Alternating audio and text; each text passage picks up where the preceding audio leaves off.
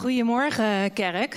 Vandaag ga ik verder op het thema uh, bidden voor en met anderen. Uh, Bram die sprak daar vorige week uh, al over in het DVD-thema. by the way, hoe vonden jullie het getuigenis van Dave vorige week? Gaaf, hè? En hoe je net dat nummer zong ook. Echt zo gaaf om te zien wat God in, in jou aan het doen is. Dat willen we allemaal gewoon. dus fantastisch. ik vroeg me af, hebben jullie een goede week gehad? Ja. Uh, een hoogtepunt voor mij deze week uh, was de start van de visiecursus bij mij thuis, heel speciaal. En ik moet uh, opnieuw zeggen dat ik nog steeds niet snap waarom God al die leuke mensen naar onze kerk stuurt. Het is gewoon nog steeds niet eerlijk voor andere kerken. maar je hoort mij niet klagen. Ik hoop jullie binnenkort aan hen voor te stellen. Nou, de eerste visiecursusavond. Je hebt allemaal natuurlijk de visiecursus uh, gevolgd. Uh, maar dan vertellen we vooral iets over de vineyard. Maken we kennis met elkaar en met de vineyard. En ik merkte op die avond bij mezelf opnieuw hoe enthousiast ik ben over de vineyard. En hoe trots ik ben op onze geschiedenis en op die dingen uh, waar wij voor willen gaan en staan als gemeente. De uitbreiding van Gods koninkrijk hier in Utrecht en in de regio Utrecht. Uh, ik was zelfs zo enthousiast dat ik even om me heen kijk op een gegeven moment uit mijn bubbel kwam. En uh, ik mezelf hoorde zeggen, hè, Vineyard is maar één, slechts één deel van het lichaam van Christus. Uh, het is maar één kleurtje in die hele kleurenwaaier van kleuren. John Wimmer die zei altijd, Jesus loves the whole church and so do I. En hij heeft helemaal gelijk. Maar ik merkte wel dat...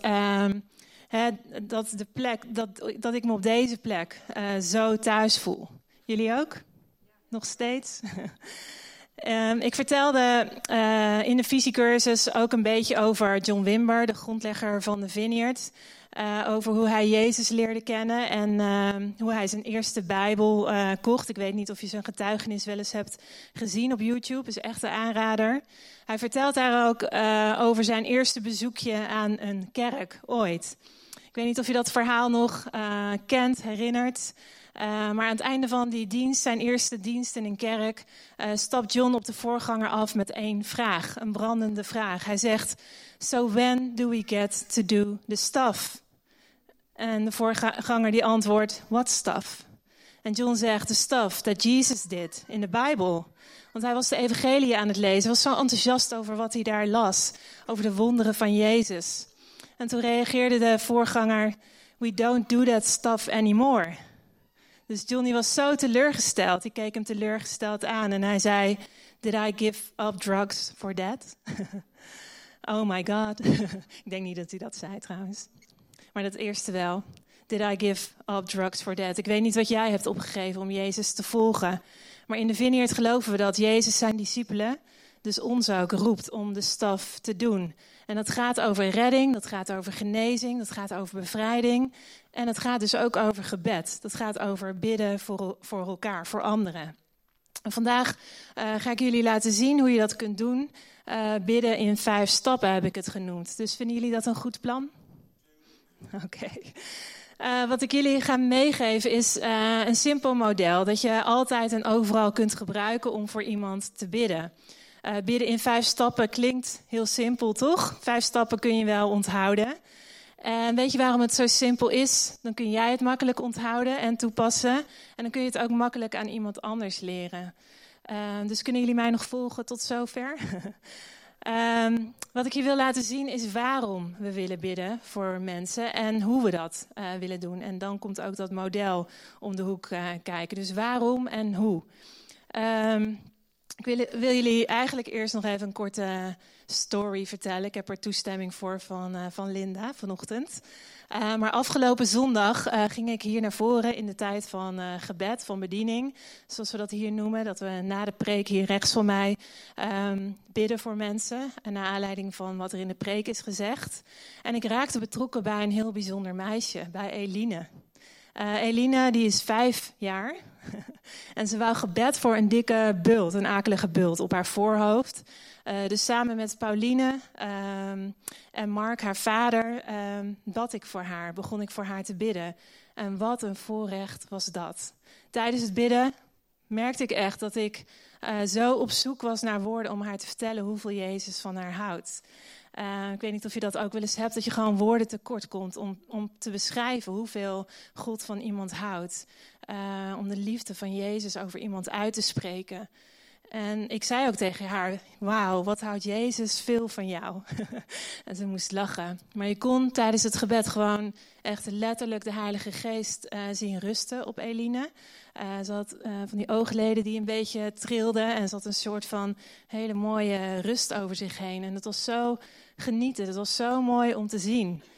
En diezelfde avond kreeg ik een appje van Linda, haar moeder. en Eline die had haar een beetje verteld over het bidden in de kerk uh, bij het naar bed gaan. En ze had gezegd, moet je opletten, het voelde alsof ik jarig was. Ja, uh, wat een goede beschrijving, dacht ik. Ik krijg er nu ook nog een beetje rillingen van. Zou je dat ook niet willen voelen als er voor je gebeden wordt, alsof je jarig bent? En ze zei er ook nog bij, schreef Linda, God heeft me een stukje van de hemel laten zien vandaag. Mooi. en toen we klaar waren uh, met bidden voor Eline, toen zei ik voor de grap tegen haar, het was echt een grapje, jij kunt beter voor ons bidden, Eline. en ze keek ons een beetje twijfelend aan. Ze zei, ze keek naar ons drie en ze zei, dat is wel een beetje veel voor jullie allemaal. Uh, maar voor jou wil ik wel een uitzondering maken, zoiets. Daar kwam het op neer. Dus het bleef eerst even stil in dat gebed en... Pauline vroeg, heb je al iets? Ze zei, nee, ik heb nog geen woorden. Uh, maar toen Pauline even later, na twee minuten, vroeg... Uh, heb je soms misschien een plaatje voor Janneke uh, van God gekregen? kwam ze met twee plaatjes. Um, het eerste plaatje was dat iedereen in de kerk of hier in de zaal aan het spelen was. En het tweede plaatje was dat iedereen voor elkaar aan het bidden was. En toen dacht ik, dit meisje is profetisch.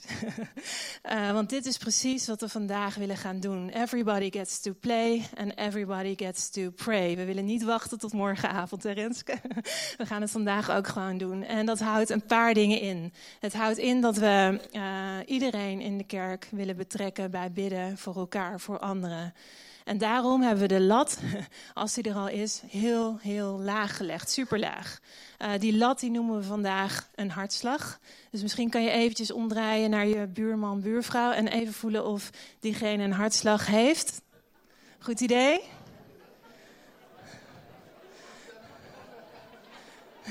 Vraag even toestemming om iemand aan te raken, anders voel het even bij jezelf. Heb je een hartslag? Zo ja en dat geldt volgens mij voor iedereen, dan willen we graag dat je meedoet. Want God die gebruikt gewone mensen om buitengewone dingen te doen. Wij allemaal kunnen bidden in de kracht van de Heilige Geest. En om dat op een uh, respectvolle en veilige manier te doen, is er dit vijf-stappen model. De, uh, ik heb het vijf-stappen model uh, Vineyard-stijl genoemd. Ooit uh, is dit model door John Wimber zelf uh, bedacht. En het wordt volgens mij nu overal gebruikt. Je ziet het op Soul Survivor, je ziet het op New Wine. Je ziet het uh, bij Alfa Nederland. maar je ziet het ook bij ons. En ik heb die vijf stappen op een kaartje voor jullie geprint.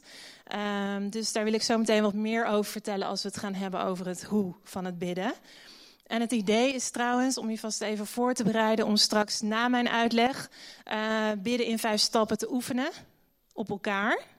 Uh, we gaan de Heilige Geest uh, uitnodigen om onder ons te werken. En we gaan voor elkaar bidden aan het einde van de dienst. Dus dan weet je dat vast even. Uh, maar dat niet alleen. Je kunt het model ook meenemen de nieuwe week in. En het uh, op iemand oefenen daarbuiten. Ehm, maar goed, laten we nu eerst eens even kijken uh, samen naar de vraag waarom. Waarom bidden we voor mensen? Waarom is het zo belangrijk dat we dat allemaal doen? Uh, lees anders even met me mee. Ik heb zoveel mogelijk teksten op de beamer ook gezet. Uh, de eerste tekst is Lucas 1, vers 11. Op een keer was Jezus ergens aan het bidden. Toen hij weer opstond, vroeg een van zijn discipelen hem: Heer, leer ons bidden. En nu weet ik bijna zeker dat al die discipelen van Jezus hun hele leven al regelmatig in de tempel en in de synagoge uh, baden. Dus bidden was niet nieuw voor hen op dat moment, nee. Maar ze wilden wel weten, hoe moeten we het doen op de specifieke Jezus-manier? Dus misschien kunnen we even kijken, uh, wat zijn de dingen die Jezus deed en uh, zei over gebed, waar wij iets van kunnen leren. Het kan zijn dat je nu denkt, ja leuk en aardig, dat je voorstelt om Jezus te kopiëren in het bidden voor anderen. als je in de Bijbel leest, zijn gebeden zijn inderdaad bijzonder effectief en, en goed. maar Jezus was God. Dus dat kan ook niet anders. Of wel? En dat klinkt heel goed als je dat denkt, maar dat is het niet. Het is namelijk fout. Dit is niet hoe hij dat deed. Ja, Jezus was goed, Jezus is goed, maar wat hij deed, deed hij als mens, in de kracht van de Heilige Geest. En dat is best een heel belangrijk theologisch punt. Iets anders wat we kunnen leren van Jezus is dat hij het niet alleen zelf deed. Dat hij niet alleen zelf voor mensen bad. Hij was niet de enige. Doing the same stuff that I do was onderdeel van de training die Jezus zijn discipelen gaf. In Matthäus 10, vers 1 roept Jezus de twaalf discipelen en geeft hen autoriteit om. Autoriteit om te genezen, mensen vrij te zetten van boze geesten, zieken te genezen, inderdaad. Uh, die of dat vers uh, laat zien dat we uh, niet bidden op een soort van uh, niemand luistert er-achtige manier. Nee, de discipelen die bidden met autoriteit die ze zelf hebben gekregen van Jezus. En in Johannes 14, vers 12 zien we dat dit niet alleen voor hun, dus het clubje, exclusieve clubje van 12 geldt, maar ook voor, voor ons. Daar staat, luister goed, ik zeg jullie, iedereen die in mij gelooft zal dezelfde dingen doen als ik. Hij zal zelfs nog geweldigere dingen doen. En ik dacht toen ik dit las, van dat klinkt wel behoorlijk speciaal, hè? geweldiger dingen. Um, dat is toch op zijn minst een opmerkelijk uh, iets. En is het je opgevallen? Ik las het net met, uh, las het net voor het woordje iedereen in deze tekst. Dat zegt opnieuw zoveel als everybody gets to play, everybody gets to do the stuff that Jesus did. Dat is wat Jezus uh, over ons zegt. Uh, dat is wie we zijn, dat is wat we doen. Dat is ons geboorterecht en dat is waarvoor we zijn gemaakt. Ja? En dat houdt in dat wij ons in elke situatie die we tegenkomen vrij kunnen voelen om te zeggen: mag ik voor jou bidden? Vijf woordjes, je kunt stellen op de vingers van één hand. En de persoon aan wie je dat vraagt, die kan altijd zeggen ja of nee. Volgens mij zijn dat de twee antwoorden. Maar onze verantwoordelijkheid is aanbieden, mag ik voor jou bidden? Ik las ergens een mooie quote, ik heb hem ook even opgeschreven. Praying is meeting the needs of others with the resources of God. Bidden is de nood van anderen tegemoetkomen met Gods ja, bronnen, resources. En die uh, resources van God, uh, die zijn oneindig groot. Het gaat niet over ons. Uh, wij zijn gewoon een kanaal waardoor God heen kan werken. Of we zijn als een kruik. In 2 Korinthe 4, vers 7 staat er dit over. Um, dat we dat nu begrijpen is als een kostbare schat. Maar die schat zit in een breekbare kruik. De kracht die in ons is en die groter is dan elke andere kracht, is niet onze eigen kracht. Het is de kracht van God in ons. Het heeft dus niks te maken met kracht die wij uh, van onszelf hebben, of een techniek, of zelfs een gebedsmodel dat we gebruiken. En we zijn ook nog eens niet verantwoordelijk voor het eindresultaat. Jezus geneest of hij geneest niet. Het is onze taak om gehoorzaam te zijn. Uh, ja, to do the stuff that Jesus did. Om te bidden voor anderen. Mag ik voor je bidden?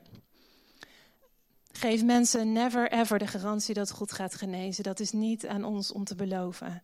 Wat Jezus wel garandeert, wat hij ons wel belooft, is dit in Matthäus 28. Ik heb alle macht in de hemel en op aarde. Ga daarom nu op pad. Ik ben met je. Ga en doe het. Jij en ik hebben de autoriteit gekregen om tegen ziekte en duisternis op te treden en tegen alles dat niet thuis hoort in het toekomstige koninkrijk van God. Jezus zelf heeft ons gemachtigd om die dingen te doen. Hij is wel uh, bij ons. Dus dat, uh, wat wij moeten doen is gaan en doen wat Hij van ons vraagt. Gaan bidden met geloof, met enthousiasme en met doorzettingsvermogen. Over dat doorzettingsvermogen zegt Paulus twee keer iets in de trant van laten we nooit stoppen om goed te doen. Want uiteindelijk zullen we daarvan de zegen oogsten. Maar dan moeten we wel doorzetten. Met uitroepteken staat daar geloof ik in de tekst. Ik weet niet wie van jullie Robbie Dawkins kent. Volgens mij een heel aantal. En enthousiast ook over hem. Hij was eerder uh, Vineyard-voorganger. En hij reist eigenlijk de hele wereld uh, over om mensen te leren bidden. Um, voor anderen. En zeker ook als het gaat over genezing. En um, hij zegt dit, en dat sprak me wel heel erg aan. Hij zegt: Veel mensen komen uh, naar me toe om te vertellen hoe speciaal ik ben. Na afloop van zo'n conferentie. En dan zegt Robbie: Nee, dat ben ik helemaal niet. Maar ik oefen gewoon meer dan jij. Des te meer je oefent, des te meer je uitstapt, des te meer je zult zien gebeuren. De enige reden, uh, zegt Robbie, uh, waarom ik meer spectaculaire dingen zie gebeuren, is omdat ik vaker voor mensen bid. Ik garandeer je, ik heb hetzelfde faallevel als jullie allemaal. en Johan Fink uh, is me ook bijgebleven. Twee weken geleden sprak hij hier in de Vineyard op zondag. En hij zei: Het enige is wel dat je bereid moet zijn om risico's te nemen. En dat geldt ook voor hier, voor het bidden voor mensen. De enige manier om een zekere uitkomst uh, te garanderen is als je nooit voor iemand bidt. Uh, alleen dan heb je 100% uh, kans, garantie dat je nooit iemand zal zien genezen. Dus uh, ben jij bereid om uit te stappen in geloof en een risico te nemen voor het koninkrijk van God? En ben je bereid uh, het risico te nemen dat iemand niet genezen wordt als je voor hem bidt? En ben je bereid om het risico te nemen dat er iemand wel genezen wordt als je voor hem bidt? uh, een andere Amerikaanse voorganger, een Dave, die zegt over geloof het volgende: Faith is not convincing yourself of what is going to happen when we pray. Faith is being faithful to what God asks us to do and leaving the outcome to Him. We bidden niet voor mensen omdat het mooie stories oplevert. En we bidden niet uh, voor mensen om uh, iedereen in onze kerk uh, te krijgen. We doen het vanuit bewogenheid. Ons hart gaat uit naar de mensen om ons heen. En we willen voor hen bidden omdat we van hen houden. En we willen zeker dat ze weten dat God van hen houdt. We doen het omdat Jezus in zijn liefde ons eigenlijk de eer, ons het voorrecht geeft om zijn hart met andere mensen te delen. Dus dat is waarom uh, we bidden. Mooi hè? Laten we nu eens kijken naar hoe. Hoe we willen bidden. Ik ga jullie eerst uh, een paar principes uh, geven, een model. En daarna gaan we dus op elkaar oefenen. Zodat je het deze week op je collega's kunt oefenen. um, of op wie dan ook die je tegenkomt deze week. Uh, als je wilt meeschrijven, ik heb voor iedereen zo'n kaartje neergelegd op de stoel. Of dat heeft de Ewout met zijn team eigenlijk gedaan. Dat kun je eventueel straks erbij pakken, ook in deze week als geheugensteuntje.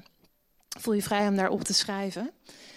Uh, vijf stappen. Stap 1, het interview. Dat is gewoon eigenlijk een, uh, een gesprekje. Het is niet echt een lang gesprek, een gesprekje. en zeker geen overhoring. Uh, wat je wilt doen op dit moment is uitvinden ja, wat het probleem is, uh, waar je voor kunt bidden. Dus een goede vraag die je kunt stellen. Je kunt vragen: wat wil je dat Jezus voor je doet? In Matthäus 20 komt Jezus uh, twee blinde mannen tegen. En die twee blinde mannen die vragen om zijn hulp. En dan vraagt Jezus, wat wil je dat ik voor je doe? En je denkt, tenminste dat denk ik altijd bij deze tekst, kom op nou Jezus. uh, ze zijn blind, het ligt toch voor de hand. Uh, maar hij is op zoek naar hun antwoord. En ze antwoorden, Heer, we willen kunnen zien. En dan staat er, Jezus was diep bewogen met hen en hij geneest hen. Dus stap 1, het interview. Uh, houd het kort. Vraag niet om iemands hele levensverhaal op dat moment. Uh, je bent er nu voor om voor deze persoon te bidden. En niet uh, om te praten of te counselen. Maar als het over genezing gaat, soms bid je voor genezing, dan is het wel handig om misschien ietsje meer te weten. Dus stel je voor, neem even het voorbeeld van rugpijn bijvoorbeeld, dan kun je zeggen: hey, kun je even aangeven wat je, wat je wel of wat je niet uh, kunt voordat we voor je gaan bidden? Kun je de pijn misschien een cijfer geven van 1 tot 10? Uh, hè, je kunt zeggen als het over een rug gaat, uh, misschien kan je tot zover buigen of kan je je hand tot zover optillen. Of uh, nou, probeer even uit wat je op dit moment kunt doen. En de reden waarom je dit vraagt, is zodat je na het gebed ook echt kunt meten of er iets is veranderd. Ehm, nou, door naar stap 2, de diagnose. Um, voordat je gaat bidden wil je nog een paar kleine dingen weten. Uh, zeker als het om een ziekte gaat.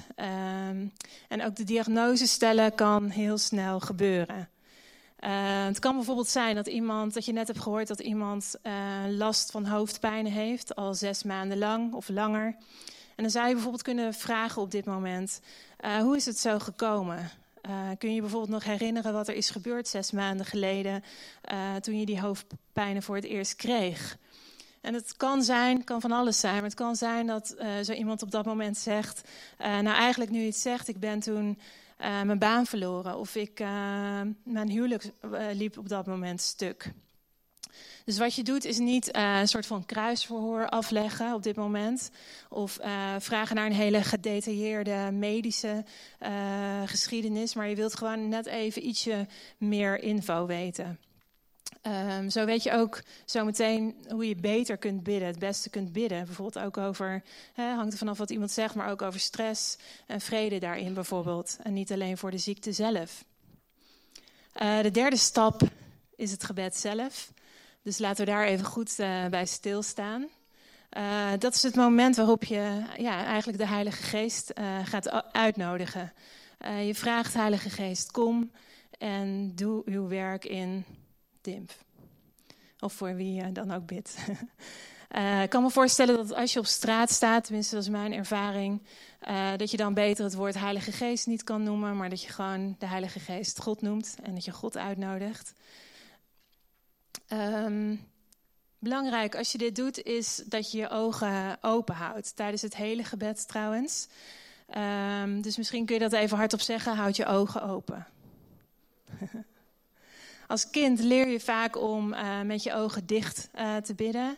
En ik denk dat dat is om, uh, om te focussen. En bijvoorbeeld niet in de verleiding te komen om aan de vlechtjes van je, de buurvrouw of je het meisje wat voor je zit te gaan trekken of zoiets. maar in de Bijbel zie je eigenlijk dat iedereen vooral met zijn ogen open bidt. dus eigenlijk kun je zeggen, aanbidden doen we met onze ogen dicht. En bidden met onze ogen open. En dat heeft een reden. Uh, je kunt dan, uh, als je je ogen open houdt, zien wat de Vader, wat God de Vader aan het doen is. En soms zie je iets gebeuren met de persoon voor wie je bidt. Dat kan heel bijzonder zijn, zoals ik ook bij Eline zag zondag. Het kan een traantje zijn, het kunnen trillende oogleden zijn, trillende handen. Soms zie je gewoon angst op iemands gezicht of vreugde, uh, wat het ook is. Het kan van alles zijn. Maar je wilt zien wat er gebeurt als de Heilige Geest iemand aanraakt. Uh, want dat gaat je ook helpen om woorden te vinden voor je gebed. En uh, wat God doet, te kunnen zegenen. Als de Heilige Geest in iemand aan het werk is, dan kan het wel eens zijn dat die uh, persoon omvalt. Ik weet niet of je dat wel eens meegemaakt hebt. maar dat is een van de dingen die soms ook gebeuren. En alleen daarom is het al handig om je ogen open te houden. Uh, je wil niet dat er een arts aan te pas komt als er iemand valt tijdens jouw gebed en je doet je ogen open en je merkt, oh nee, uh, iemand is omgevallen tijdens mijn gebed. Dus uh, volgens mij wil je dat echt niet. dus houd je ogen open en vang iemand op als dat nodig is. Dat is beter. en soms zie je de Heilige Geest op iemand rusten, fysiek. Uh, en soms zie je het ook niet. Uh, sommige mensen reageren heel sterk op de kracht van God op een fysieke manier en anderen gewoon niet of minder. Onthoud uh, dat er geen goed is of fout daarin. Maar voel je wel vrij, of zeg dat tegen de persoon, voel je vrij om op de Heilige Geest te reageren. Dat is prima. Maar voel geen druk, zeg maar, om je op een bepaalde manier te uiten, omdat iemand anders dat zo doet. Gewoon relaxed, go with the flow. En als je start met bidden, uh, geef dan ook aan even bij de persoon uh, voor, voor wie je bidt, die gebed ontvangt. Hey, jij mag je ogen sluiten uh, en nodig die persoon ook uit om gewoon ontspannen te zijn en te focussen op wat God aan het doen is. En je kunt misschien ook even aangeven, je hoeft niks te zeggen of te doen. Ontvang gewoon van wat God voor je heeft. Geniet gewoon van zijn aanwezigheid van, van God en ontvang. Als je wilt, open je handen, kun je ook erbij zeggen. Zo laat je God zien dat je wilt ontvangen, dat je open staat, wilt reageren op wat Hij voor je heeft. En uh, dat is ook altijd heel belangrijk om uh, voor, voor het gebed uit even te vragen of het oké is om een hand um, op iemand uh, te leggen. Dat is een heel bijbels idee. In Lucas 4 staat dat er allerlei mensen vrienden en familie bij Jezus brachten met allerlei verschillende ziektes. En dan staat er in vers 40, Lucas 4, vers 40, Jezus legde iedereen aparte handen op en hij maakte iedereen gezond. En in Matthäus 8 komt er een man met lepra bij Jezus. Jezus die strekt zijn hand uit, raakt de man aan en de man wordt beter. Dus vraag even om toestemming. Ga er niet zomaar van uit dat het oké is om uh, je hand op iemand te leggen. En je hoeft je hand niet per se op iemands hoofd uh, te leggen of op zijn haar. Uh, zijn haar in de war te maken zelfs. Dat is niet nodig. Zeker voor vrouwen en hipsters onder ons. Die zijn er niet zo dol op. Dus let daar ook even op. Tenminste, dat schijnt zo hoor. Bij mij mag je het wel, mag je het wel doen. je hoeft je hand dus niet per se op iemands hoofd te leggen. Maar vaak is het wel goed, een goed idee om je hand uh, te leggen op de plek, uh, zeker als je voor genezing bidt, ehm, op de plek die gebed nodig heeft. denk, of anders in een ander geval, denk gewoon aan een schouder of een, een rug. Dat is over het algemeen gewoon een goede plek. Maar als je bijvoorbeeld voor een, voor een knie bidt, leg je hand op de knie. zolang het passend is om de plek aan te raken, leg daar je hand. En kijk uit waar je hem neerlegt. We houden het netjes. En dat is ook waarom we in de Vineyard zorgen dat vrouwen voor vrouwen bidden en mannen voor mannen. Tenminste, in ieder geval bij elke vrouw één vrouw en bij elke man in ieder geval één man. Dan komt er een hele belangrijke volgende bidtip en dat is: doe niks geks. Oké? Uh, misschien is het handig om gek even te definiëren. Maar je, zult het herkennen als je het ziet, denk ik dan. Dat uh, zeker. Ik denk dat God mag zo gek doen uh, als hij wil. Uh, maar dat betekent nog niet ehm, dat jij of dat wij dat ook moeten doen. We zijn uh, natuurlijk boven natuurlijk, naturally, supernatural. Dus doe gewoon, praat gewoon en beweeg gewoon. Zeker als je buiten de kerk voor iemand bidt deze week. Ik weet niet wie van jullie John Wright kennen. Hij leidt de Vineyard in Nottingham. Ik heb het voorrecht gehad om hem te bezoeken en zijn kerk. Um, hij heeft uh, een begrip uitgevonden dat veel mensen gebruiken tijdens het bidden en dat heet satelliting. Ooit van gehoord? Uh, satelliting is, ik kan nu niet zo goed voordoen met de microfoon in mijn hand, maar als je één hand op de persoon legt en de andere hoog in de lucht uh, steekt. Alsof je een soort van telefoonmast uh, bent, uh, die een signaal uit de lucht moet halen. En dat ziet er eigenlijk uit als een soort van religieuze versie van jezelf. En dat is niet nodig, dus doe dat niet. Je kunt je hand ook op iemands hart leggen en zorg ervoor, um, als je dat doet, man bij een man, vrouw bij een vrouw, um, dat je ook een hand op zijn rug legt. Soms kan het voelen als er voor je gebeden wordt. Uh, als je iemand, uh, een hand op iemands hart legt, uh, kan hij het idee krijgen dat je hem om wil duwen.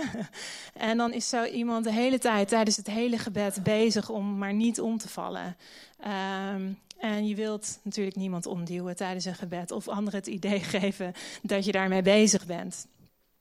En dan nog één ding voordat je eindelijk start met bidden. Het kan allemaal heel snel hoor. Uh, laat de persoon even weten dat je niet, misschien niet gelijk hardop gaat bidden. Uh, maar wacht op God. En uh, vraag Hem om je iets te geven voor die persoon. Voordat je echt begint met bidden. Dat kan een woord van kennis zijn. Het kan een beeld of een plaatje zijn. Het kan een tekst uit de Bijbel zijn of een andere tekst. En het kan dus even stil blijven. Dan weet die persoon dat. Als je voor iemand bidt op je werk uh, of bij de bushalte, noem maar wat, uh, dan sla je dit meestal over. In verband met de tijd die je hebt om, uh, om te bidden. Vaak moet het dan snel. Maar vraag gewoon zachtjes de Heilige Geest of Hij je wil laten zien hoe je moet bidden en wat je kunt bidden. Of er iets is hè, waar je speciaal voor kunt bidden op dat moment. Dus zorg ervoor ook dat in alles wat je bidt, uh, dat het bemoedigend is en dat het opbouwend is voor die persoon. Onthoud dat, uh, dat je de Heilige Geest vraagt uh, je iets te geven voor iemand. Ehm, en daarbij ehm, ben je op zoek naar goud en niet naar modder. In het Engels is er zo'n uitdrukking: You're mining for gold, not digging for dirt. Dat is heel mooi om te onthouden. Uh, tijdens, het, tijdens het bidden voor iemand blijf je continu luisteren uh, naar God en kijken naar de persoon. Naar wat je de Heilige Geest uh, ziet doen. Je bent eigenlijk op zoek naar clues. maar maak, ja, maak geen haast. Zo van, Heer, genees deze persoon. Volgende. neem gewoon echt de tijd om voor iemand te bidden en relax. Um, dat is belangrijk. Je hebt bij gebed in ieder geval keuze uit twee soorten gebed. De eerste is een uh, gebed dat we heel vaak gebruiken. Dat is een vragend gebed of een zegenend gebed. En dat klinkt zo: Heer, wilt u deze persoon genezen? Of uh, Heer, wilt u zijn rug genezen? En soms is het ook goed om vanuit de autoriteit te bidden, waar ik het net over had, die Jezus ons gegeven heeft. Um, zo net keken we al eventjes naar Matthäus 10, hè, waar Jezus uh, zijn discipelen autoriteit geeft om te genezen. En hoe uh, spreek je zo'n gebed uit? Wat zeg je dan? Dat kunnen we ook leren van Jezus. In Marcus 7 geneest Jezus een, uh, een dove man op dit moment. En hij spreekt tot zijn oren, rechtstreeks tot zijn oren en zegt: Ga open. Dus dat is een gebed vanuit autoriteit. In Matthäus 8, een ander voorbeeld, is er een man met lepra. En Jezus zegt, word schoon. En in het boek Handelingen zien we de kerk ook bidden op precies deze manier. Dus je kunt uh, ja, direct spreken tegen de ziekte. En doe dit gewoon rustig, blijf rustig. Je hoeft er niet heel luid bij te worden. De Heilige Geest is niet doof. uh, je volume uh, verhogen op zo'n moment levert niet meer kracht op. En nogmaals, niet iedereen uh, wordt direct of helemaal genezen. Dat is deel van wat we noemen het reeds en nog niet van het koninkrijk. En in die uh, spanning, of eigenlijk ontspanning, uh, willen we staan, willen we leven. Ook als we het hebben over bidden. We krijgen al hele mooie voorproefjes, fantastische voorproefjes, maar misschien nog niet de hele maaltijd. We zien al vrucht van onze gebeden, maar nog niet de volledige oogst. Tijd voor stap 4. Nog twee stappen te gaan. Um, het is tijd nu om te evalueren als je aan het bidden bent geweest. En we willen eigenlijk gewoon even op dit moment um, weten hoe staan we ervoor. Zeker als het om genezing uh, gaat. Dus stap 4 is check. Als het over iets gaat dat je niet kunt checken, uh, geen probleem. Dan kun je deze stap gewoon overslaan. Maar je kunt altijd vragen, denk ik: hey, wat heb je ervaren tijdens mijn gebed? Hoe gaat het nu met je? Uh, het is interessant, denk ik, om te weten dat Jezus dit ook deed, dat checken. Uh, bijvoorbeeld in Marcus 8, vers 23 tot 25. Uh, toen hij had gespuugd in de ogen van een blinde man en zijn handen op de ogen van de man legde, zei Jezus: Kun je iets zien? En de man zei: Ja, ik zie mensen, ze lijken op bomen en ze lopen rond. Top. Toch? Als je blind was en dit nu ziet, fantastisch.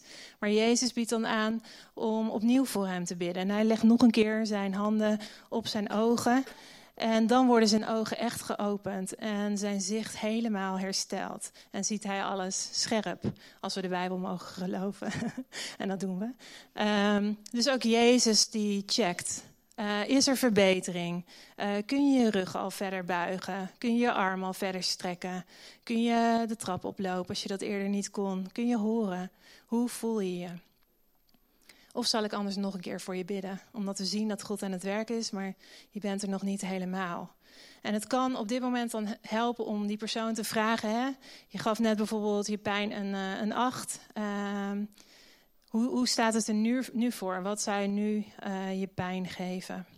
Dat is een mooie meetmethode. Um, en ik denk dat het heel belangrijk is om, om, samen op te letten dat we mensen echt de ruimte geven om aan te geven hoe het echt met hen is. Uh, dat ze niet alleen maar uh, kunnen zeggen op dat moment: ja, de pijn is weg. Om bijvoorbeeld van jou af te komen of te kunnen gaan lunchen straks na de dienst. Uh, ga niet te lang door. Probeer gewoon goed in te schatten wanneer het tijd is om het gebed af te ronden. Een simpel trucje daarvoor, super simpel. dat kan zijn op drie momenten: God is er klaar mee. Jij bent er klaar mee, of die persoon is er klaar mee. Uh, je kunt altijd een andere keer weer doorgaan met bidden voor diegene. Dus dan eh, de laatste stap, stap nummer vijf. Het is belangrijk om het gebed goed af te ronden. Dus niet bid, lach en loop weg. maar zorg ervoor dat je de persoon bemoedigd achterlaat. Dat is heel belangrijk. Kan zijn dat die persoon is genezen dan is het leuk en goed om dat te vieren met iemand en het te delen met anderen. Uh, en zorg ook gewoon heel praktisch dat, dat je meegeeft aan die persoon om zich te laten checken door een arts in dezelfde week. Uh, en dat hij zeker niet uh, tot die tijd moet stoppen met het slikken van bijvoorbeeld medicijnen. Hele praktische tips. Blijf gewoon echt en blijf gewoon eerlijk. Dus als hij genezen is, als de persoon genezen is, is dat fantastisch. Uh, en zo niet, dan niet. Zeg nooit tegen iemand: je moet je, je genezing claimen in geloof. Neem het en claim het. Dat doen we niet.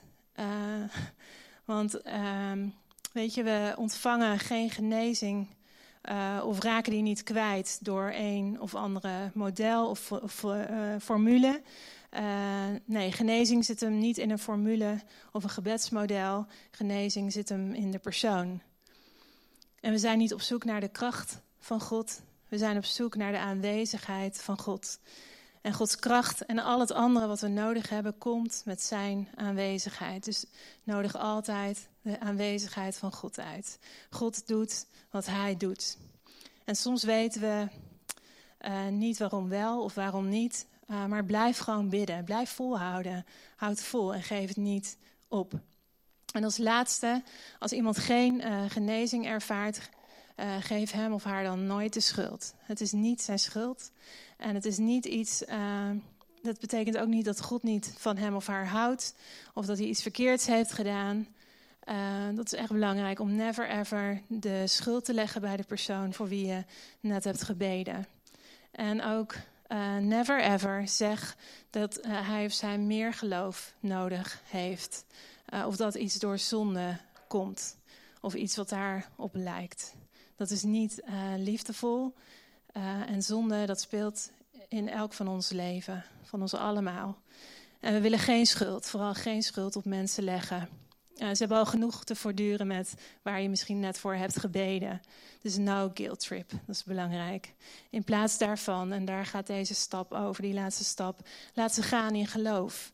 Bevestig Gods liefde over hun leven en zorg dat ze weten dat ze geliefd zijn door God de Vader. Hij houdt zoveel van hen. Meer dan ik kan uitdrukken. Dus dat, ja, tot zover de vijf uh, stappen. Misschien nog één ding. Uh, pas gewoon dit model toe um, en pas het aan terwijl je ermee oefent. Ga lekker spelen, zoals Eline zei. en bid, bid je voor iemand bijvoorbeeld bij het koffiezetapparaat op je werk. Uh, dan kan het zijn dat het model ineens verandert. Uh, leg dan misschien geen handen op. en doe net of je praat in plaats van dat je bidt. dat is veel comfortabeler, toegankelijker. En is vijf stappen te veel voor je om, om te onthouden? doe het dan in twee stappen. listen and obey. Luister en gehoorzaam. Vertrouw niet op een model, maar vertrouw op God als je voor iemand anders bidt. Amen. Ik had gehoopt dat het ietsje vroeger was, uh, dat ik klaar was. Maar er is altijd zoveel te vertellen over God en wat hij wil doen, dat, uh, nou, dat het nu toch al tien over half één is. Maar zullen we gaan staan? Ik stond al, maar willen jullie gaan staan?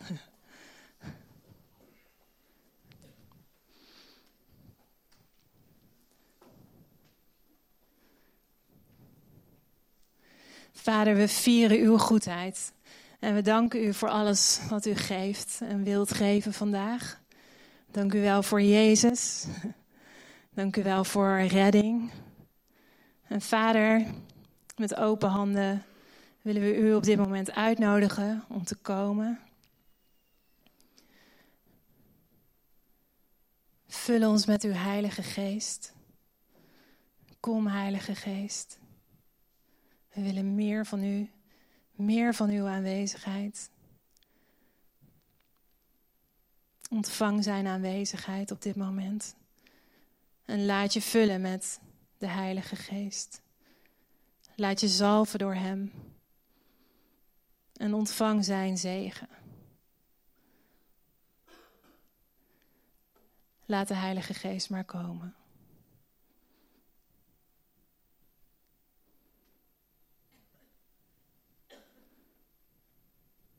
Hij wil je de liefde van de Vader laten voelen. En hij wil je gebruiken om voor andere mensen te bidden. Dus alles wat jij kan doen is op dit moment zeggen tegen God: Heer, ik bied mezelf aan. Ik gehoorzaam. Hier ben ik.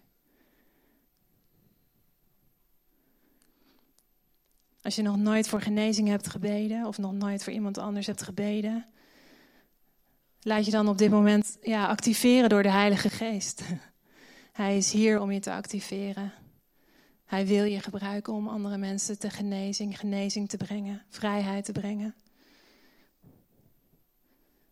Dus we verwelkomen wat u aan het doen bent, Heilige Geest. Help ons om te oefenen, te spelen in uw aanwezigheid. Amen. Amen normaal, uh, wat we altijd doen aan het einde van de dienst, hè, dat we mensen hier uitnodigen aan de rechterkant. Maar ik heb echt de indruk dat het goed zou zijn. En uh, dat het ook gewoon ontzettend leuk is om nog even een korte tijd te nemen om met elkaar, met iedereen uh, te bidden. Iedereen is aan het spelen. kan een beetje eng zijn, dus ehm, hè, ben je nieuw of is het nieuw voor je? kijk dan gewoon toe, maar raak wel betrokken. Uh, mag ik je vragen om op dit moment gewoon, je mag de stoelen aan de kant schuiven als je dat zou willen. Uh, in groepjes van uh, vijf, vier, vijf, zes mensen bij elkaar te gaan staan. Gewoon uh, ja, een stuk of vier, vijf mensen op te zoeken. En in groepjes bij elkaar te gaan staan. Zou je dat willen doen?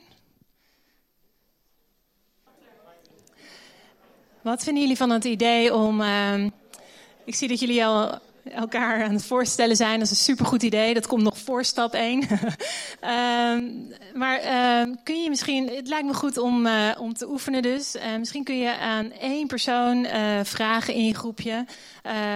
mag ik voor je bidden? Laten we voor één persoon in het groepje bidden en de anderen mogen oefenen. Is dat een idee? Um, dus kijk even welke persoon je uitkiest om vandaag voor te bidden. Wie zou er graag gebed willen? Geen ruzie maken. Is er iets waar we voor kunnen bidden vandaag?